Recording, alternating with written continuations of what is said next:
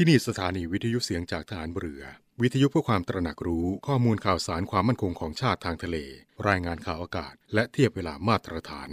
จากนี้ไปขอเชิญรับฟังรายการ ร่วมเครือนาวีครับ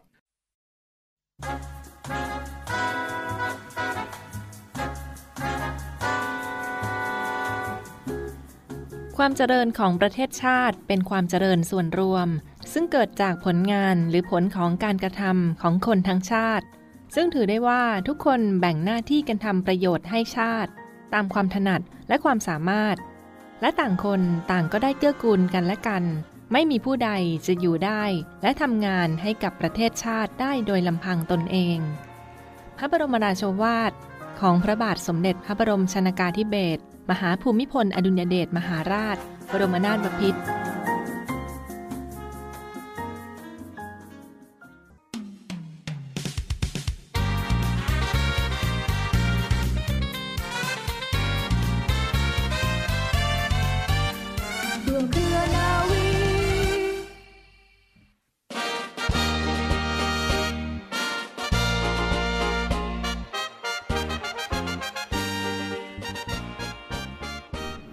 วัสดีคุณผู้ฟังท่านค่ะ ขอต้อนรับคุณผู้ฟังทุกท่านเข้าสู่รายการร่วมเครือนาวี กับเรื่องราวสาระความรู้และข่าวสารที่นำมาฝากคุณผู้ฟังกันเป็นประจำทุกวันสำหรับเรื่องเล่าชาวเรือในวันนี้นะคะ ทางรายการมีเรื่องราวระบบนิเวศหญ้าทะเลมาฝากคุณผู้ฟังกันค่ะหญ้าทะเลเป็นกลุ่มของพืชดอกเพียงกลุ่มเดียวที่มีวิวัฒนาการให้สามารถดำรงชีวิตอยู่ได้ในทะเล โดยมีลักษณะโครงสร้างภายนอกคล้ายคลึงกับหญ้าที่เจริญอยู่บนบก ซึ่งประกอบไปด้วย 3 ส่วนด้วยกัน คือ รากเป็นส่วนที่ใช้ในการดูดซึมสารอาหารและแร่ธาตุจากดิน ทั้งยังช่วยในการยึดเกาะกับพื้นดินทำให้หญ้าทะเลมีความมั่นคง 2. เง่าเป็นส่วนของลำต้นที่เจริญคืบคลานไปใต้พื้นผิวดิน 3 ใบเป็นส่วนที่ใช้ในการสังเคราะห์ด้วยแสงเพื่อสร้างอาหาร มีรูปร่างแตกต่างกันตามแต่ละชนิดของหญ้าทะเล มีทั้งชนิดที่ใบมีลักษณะเป็นแผ่นแบน และชนิดที่เป็นท่อกลมใบของหญ้าทะเลใช้เป็นลักษณะสำคัญในการจำแนกชนิดของหญ้าทะเลค่ะหญ้าทะเลเดิมเคยเป็นพืชที่อยู่บนบกมาก่อนนะคะ ไม่ใช่สิ่งมีชีวิตโบราณแบบเดียวกันกับฟองน้ำหรือปะการัง จึงมีโครงสร้างแบบพืชบนบกในปัจจุบันนั้นปรากฏให้เห็นหญ้าทะเลสามารถขยายพันธุ์ได้ 2 วิธีด้วยกันค่ะ คือการสืบพันธุ์แบบอาศัยเพศ โดยการผลิตดอกและมีการถ่ายละอองเกสร โดยใช้น้ำและคลื่นลมเป็นตัวพัดพา จากนั้นเมื่อมีการปฏิสนธิดอกตัวเมียจะพัฒนาเป็นผล ซึ่งภายในมีเมล็ดที่ใช้ในการแพร่ขยายพันธุ์ต่อไปได้ 2. การสืบพันธุ์แบบไม่อาศัยเพศค่ะ โดยการแตกแขนงของลำต้นใต้ดิน และเจริญเป็นต้นไม้ ต้นใหม่ขึ้นมาจากผิวดิน ทั่วโลกนะคะ พบหญ้าทะเลทั้งสิ้นประมาณ 50-60 ชนิด ด้วยกันค่ะคุณฟัง โดยสามารถพบเจอได้ทั่วไปทั้งในเขตร้อนและเขตอบอุ่นสำหรับในประเทศไทยเองพบหญ้าทะเลทั้งสิ้น 13 ชนิดนะคะ โดยพบทางฝั่งอ่าวไทย 12 ชนิด และพบทางฝั่งอันดามัน 12 ชนิดค่ะ ที่พบในประเทศไทยนะคะ ก็จะเป็นพืชจำพวกหญ้าคาทะเลหญ้าชะเงาหญ้าชะเงาใบยาวค่ะ ว่านน้ำหญ้าเงาหญ้างอหญ้าหางหมูหญ้ากุยช่าย ทะเลหญ้าชะเงาใบแคบหญ้าชะเงาเขียวปลายใบแฉกหญ้ากุยช่ายเข็มหญ้าชะเงาฝอยหญ้าผมนางหญ้าชะเงาเต่า หญ้าชะเงาใบฟันเลื่อย หญ้าชะเงาสั้นปลายหนามและหญ้าชะเงาใบสั้นปล้องยาวเป็นต้นค่ะ และส่วนที่มีรายงานว่าพบเฉพาะทางฝั่งอันดามันนะคะ ก็จะเป็นหญ้าใบมะกรูดยักษ์และหญ้าเงาใบใหญ่ ส่วนที่พบเฉพาะในฝั่งอ่าวไทยก็จะมีหญ้าตะการน้ำเค็มเป็นต้นค่ะ โดยแหล่งที่มีหญ้าทะเลกระจายพันธุ์อยู่มากที่สุดในโลกนะคะ คุณฟังคืออ่าวชาร์กทางตะวันตกของประเทศออสเตรเลียค่ะ มีหญ้าทะเลขึ้นเป็นพื้นที่ประมาณ 1,500 ตารางไมล์ แนวทางในการอนุรักษ์ และคุ้มครองหญ้าทะเลนะคะ เราทุกคนสามารถร่วมกันอนุรักษ์ได้ค่ะ โดยการช่วยเผยแพร่ข่าวสารความรู้ความเข้าใจที่ถูกต้องเกี่ยวกับหญ้าทะเลสู่ประชาชนทุกกลุ่ม ทุกระดับ เพื่อให้ตระหนักถึงความสำคัญของหญ้าทะเล และเกิดการตื่นตัวในการร่วมกันอนุรักษ์หญ้าทะเลค่ะ 2. สนับสนุนและส่งเสริมให้ประชาชนในท้องถิ่นนั้นมีส่วนร่วมในการอนุรักษ์และพัฒนาทรัพยากรแหล่งหญ้าทะเลของตนเอง สนับสนุนส่งเสริมให้ประชาชนในท้องถิ่น มีส่วนร่วมในการฟื้นฟูแหล่งหญ้าทะเลที่เสื่อมสภาพขึ้นในบริเวณที่สภาพแวดล้อมเอื้ออำนวย ควรมีการควบคุมชนิดและขนาดของเครื่องมือที่ใช้ในการทำประมงในแหล่งหญ้าทะเลนะคะ เพื่อป้องกันมิให้แหล่งหญ้าทะเลนั้นเกิดความเสื่อมโทรมไปมากกว่านี้ค่ะและสุดท้ายนะคะส่งเสริมให้มีการวางทุ่น เพื่อเป็นสัญลักษณ์ที่แสดงถึงพื้นที่ที่มีหญ้าทะเลอยู่ในตรงนั้นนะคะ เพื่อไม่ให้เรือประมงขนาดใหญ่ได้แก่อวนลากและอวนรุนนั้นเข้ามาทำประมงในแหล่งของหญ้าทะเลค่ะ คุณผู้ฟัง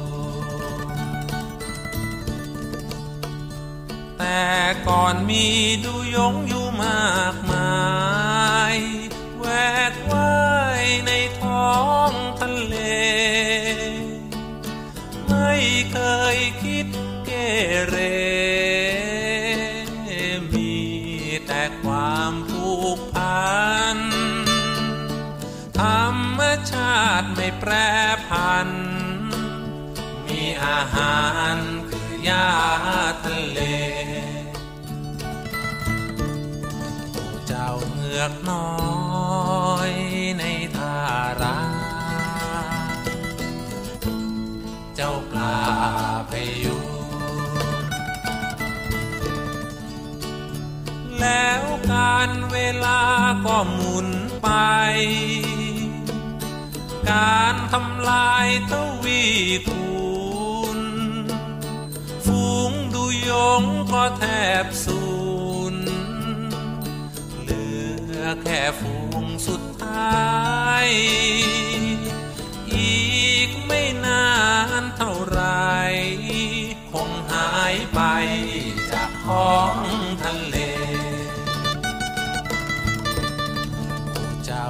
อกน้อยในทารา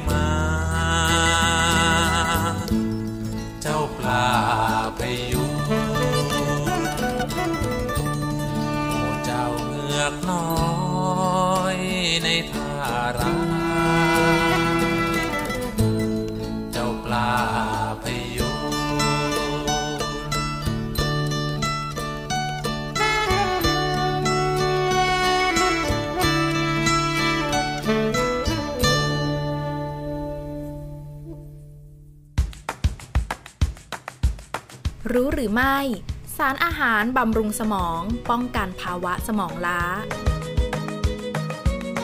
ภาวะสมองล้า คือภาวะเครียดโดยไม่รู้ตัว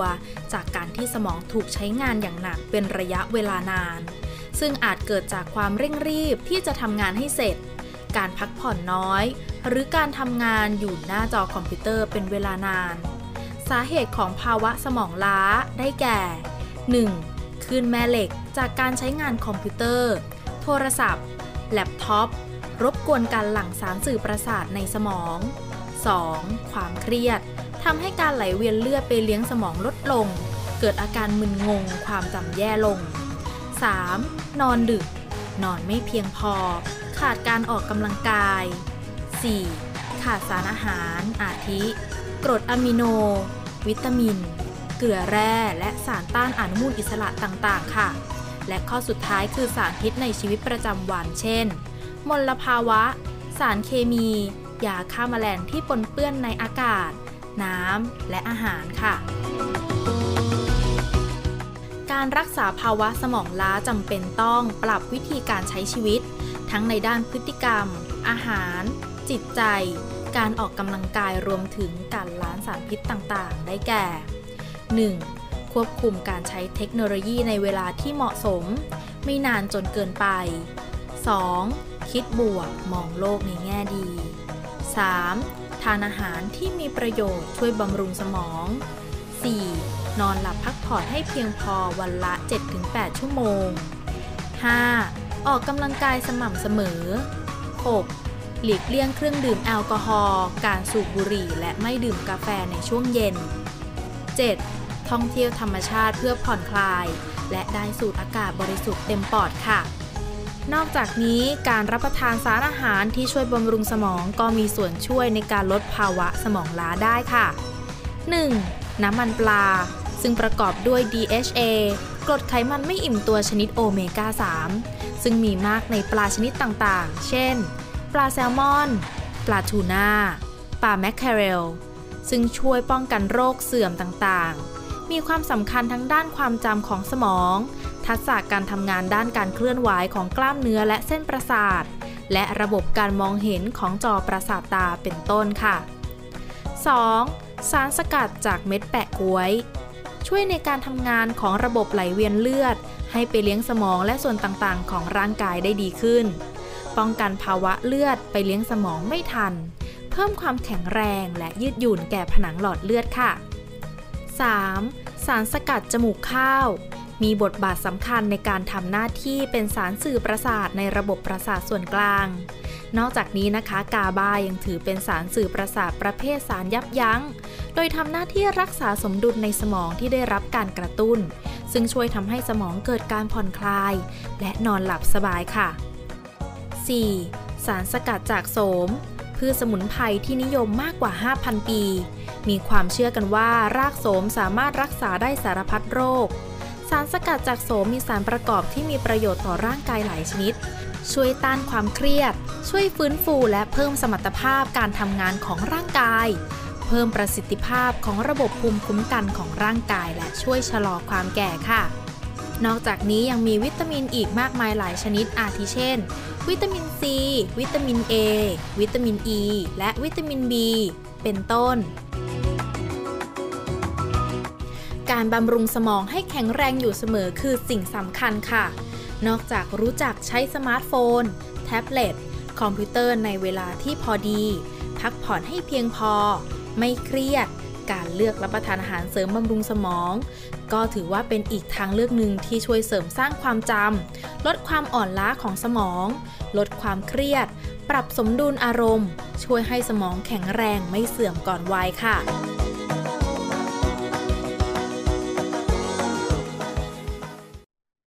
ต่อเนื่องกันในช่วงนี้กับข่าวสารจากกองทัพเรือในรายการร่วมเครือนาวีนะคะ ออกอากาศทางสถานีวิทยุเสียงจากทหารเรือค่ะ วันนี้มีอีกหนึ่งบรรยากาศอัปเดตความเคลื่อนไหวจากกองทัพเรือโดยทัพเรือภาคที่ 3 มาฝากคุณฟังกันนะคะไปกันที่ในส่วนของทัพเรือภาคที่ 3 ที่บริเวณจังหวัดกระบี่ที่ผ่านมามีอีกหนึ่งภารกิจ ในการซักซ้อม ฝึกซ้อมเพื่อช่วยเหลือผู้ประสบภัยทางทะเล พร้อมรับมือในสถานการณ์ฤดูฝน หรือฤดูมรสุมที่เดินทางมาถึงในครั้งนี้ค่ะศูนย์บรรเทาสาธารณภัยกองทัพเรือ ทัพเรือภาคที่ 3 และจังหวัดกระบี่ ที่ผ่านมาฟังคะมีบรรยากาศของการ ที่ผ่านมาค่ะมีบรรยากาศของการฝึกซ้อม ช่วยเหลือ ผู้ประสบภัย กรณีเกิดเหตุด่วน เหตุร้าย ทางทะเล ในหน้าฝนหรือสถานการณ์ในฤดูมรสุมในช่วงนี้ค่ะ ศูนย์บรรเทาสาธารณภัย ทัพเรือภาคที่ 3 กองทัพเรือ และจังหวัดกระบี่ ได้มีการบูรณาการเจ้าหน้าที่มาฝึกซ้อมช่วยเหลือผู้ประสบภัยทางทะเล ที่ผ่านมาที่บริเวณชายหาดอ่าวนาง จังหวัดกระบี่ ที่อ่าวนางในครั้งนี้นะคะ ซึ่งบรรยากาศของการฝึกซ้อมครั้งนี้ค่ะ เป็นการกำหนดสถานการณ์ฉุกเฉินหรือ SOS ซึ่งเหตุการณ์มีจำลองเหตุเรือโดยสารขนาดใหญ่ ล่มกลางทะเลนะคะ เนื่องจากเกิดพายุขนาดใหญ่กลางทะเล และก็มีการฝึกจริงโดยใช้กองกำลังเจ้าหน้าที่ฐานเรือ และหน่วยงานต่างๆ เข้ามาเร่งค้นหาและช่วยเหลือผู้ประสบภัยทางทะเล รวมทั้งมีการลำเลียงผู้ประสบภัยขึ้นสู่ฝั่งอย่างปลอดภัย ซึ่งใช้ทั้งอุปกรณ์ ทางเรือ และอากาศยาน เฮลิคอปเตอร์ พร้อมด้วยเจ้าหน้าที่ทางการแพทย์พยาบาลเข้าทำการรักษาในเบื้องต้นต่อไปค่ะ เป็นบรรยากาศที่จำลองสถานการณ์จริงกรณีเกิด เหตุด่วนเหตุร้ายทางทะเล ในฤดูมรสุมในช่วงนี้นะคะ ถ้ามีพายุขนาดใหญ่กลางทะเลก็จะมีหน่วยงานจากกองทัพเรือและพื้นที่จังหวัดกระบี่ รวมทั้งหน่วยงานที่รักษาความมั่นคงทางทะเล คอยดูแลและประสานงานตลอด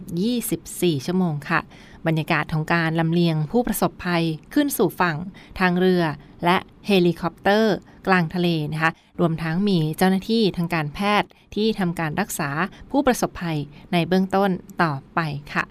รรยากาศในครั้งนี้เป็นการจำลองเหตุการณ์ฟังคะ ในส่วนของการฝึกซ้อมเตรียมความพร้อมของทุกภาคส่วน ในการสร้างความเชื่อมั่นให้กับพี่น้องประชาชน ไม่เพียงแต่นักท่องเที่ยว หรือพี่น้องประชาชนเท่านั้น พี่น้องชาวประมง ก็มีการดูแลกันอย่างใกล้ชิดต่อไปค่ะ อีกหนึ่งพื้นที่ชายฝั่งทะเล อันดามันที่จังหวัดกระบี่ที่ผ่านมานะในส่วนของกองทัพเรือ โดยทัพเรือ ภาคที่ 3 ศูนย์บรรเทาสาธารณภัย ทัพเรือภาคที่ 3 และจังหวัดกระบี่ที่ผ่านมาที่มีการเตรียมพร้อม ช่วยเหลือผู้ประสบภัยทางทะเล กรณีเกิดเหตุด่วนเหตุร้ายใด ๆ ก็ตามค่ะ บริษัทอู่กรุงเทพจำกัด รัฐวิสาหกิจในความควบคุมของกองทัพเรือ สังกัดกระทรวงกลาโหม มีความประสงค์ที่จะให้เช่าที่ดิน ริมแม่น้ำเจ้าพระยา ย่านใจกลางเมือง แขวงยานาวา เขตสาทรใกล้รถไฟฟ้า BTS สะพานตากสิน ขนาดพื้นที่ 20 ไร่ 1 งาน 82 ตารางวา เป็นระยะเวลา 30 ปี ด้วยวิธีการประมูล โดยเอกชนผู้ชนะการประมูลสามารถนำที่ดินที่เช่าไปพัฒนาเชิงพาณิชย์ภายใต้หลักเกณฑ์และเงื่อนไขที่กำหนด ทั้งนี้ผู้สนใจสามารถดูรายละเอียดเพิ่มเติมได้ที่เว็บไซต์ www.bangkokdoc.co.th หรือติดต่อที่เบอร์ 0 2307 8576 ต่อ 105 และซื้อเอกสารข้อมูลการประกวดราคาได้ตั้งแต่วันที่ 4 เมษายน 2565 จนถึงวันที่ 18 พฤษภาคม 2565 ในวันและเวลาราชการ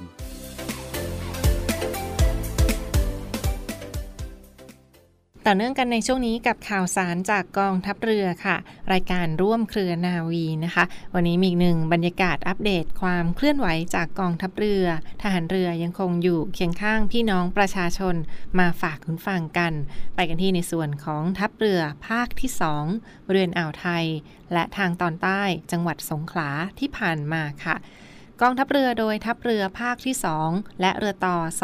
271 ได้ทำการออกเรือไปช่วยเหลือเรือประมงที่ประสบเหตุ น้ำรั่วเข้าสู่เรือเป็นจำนวนมาก และเรือกำลังจะจมกลางทะเลอ่าวไทยที่ผ่านมานะคะ ในส่วนของกองเรือยามฝั่งกองเรือยุทธการ และทัพเรือภาคที่ 2 ได้มีภารกิจในการรักษาความมั่นคงของชาติทางทะเลลาดตระเวนการตลอด 24 ชั่วโมง และทันทีที่ได้รับการแจ้งขอการช่วยเหลือก็มีเจ้าหน้าที่เข้าไปตรวจสอบในพื้นที่เกิดเหตุที่ผ่านมาค่ะ ในส่วนของกองทัพเรือโดยศูนย์ปฏิบัติการทัพเรือภาคที่ 2 ได้ออกเรือไปช่วยเหลือ เรือประมง ชื่อกอโชคธนวัตร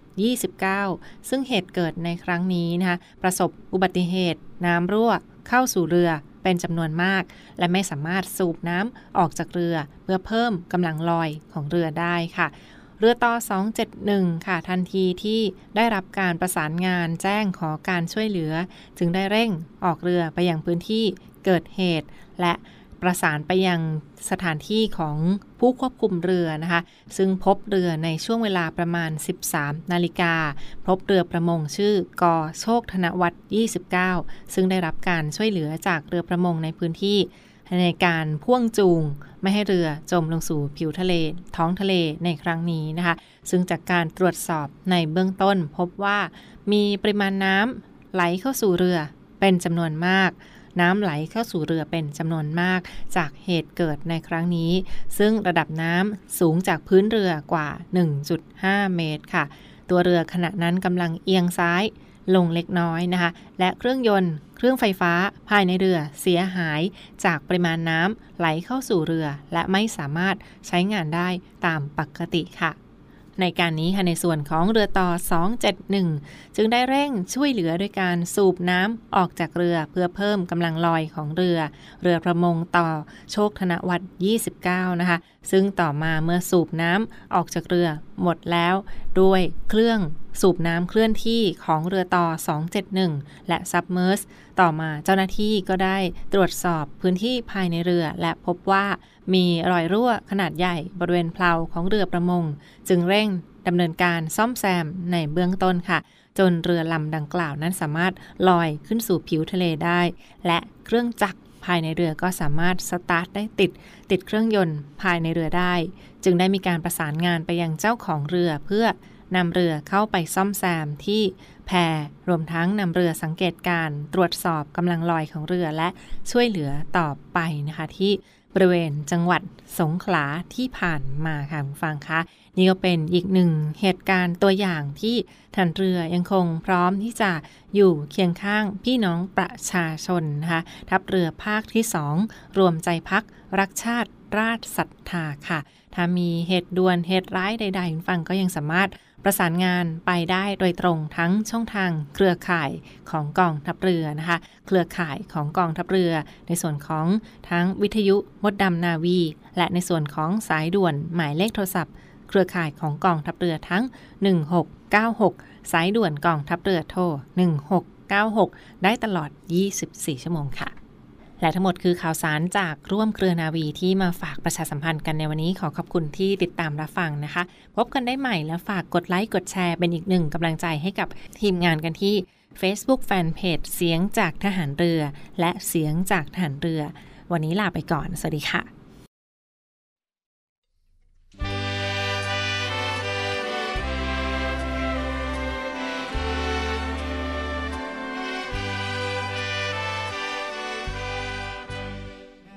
กองทัพเรือกำหนดจัดกิจกรรมเทิดพระเกียรติ และพิธีวางพวงมาลา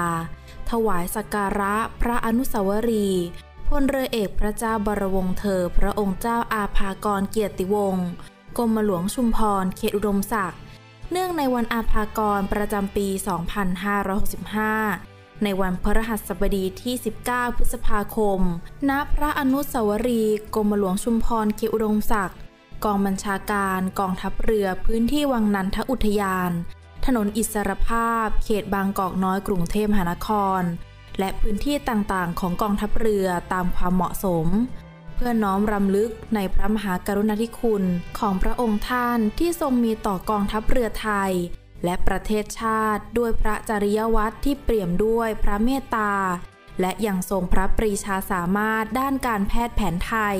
เป็นที่รู้จักกันทั่วไปว่าหมอพรและเสด็จเตี่ย19 พฤษภาคม พุทธศักราช 2565 ครบรอบ 99 ปีวันอาภากร องค์บิดาของทหารเรือไทย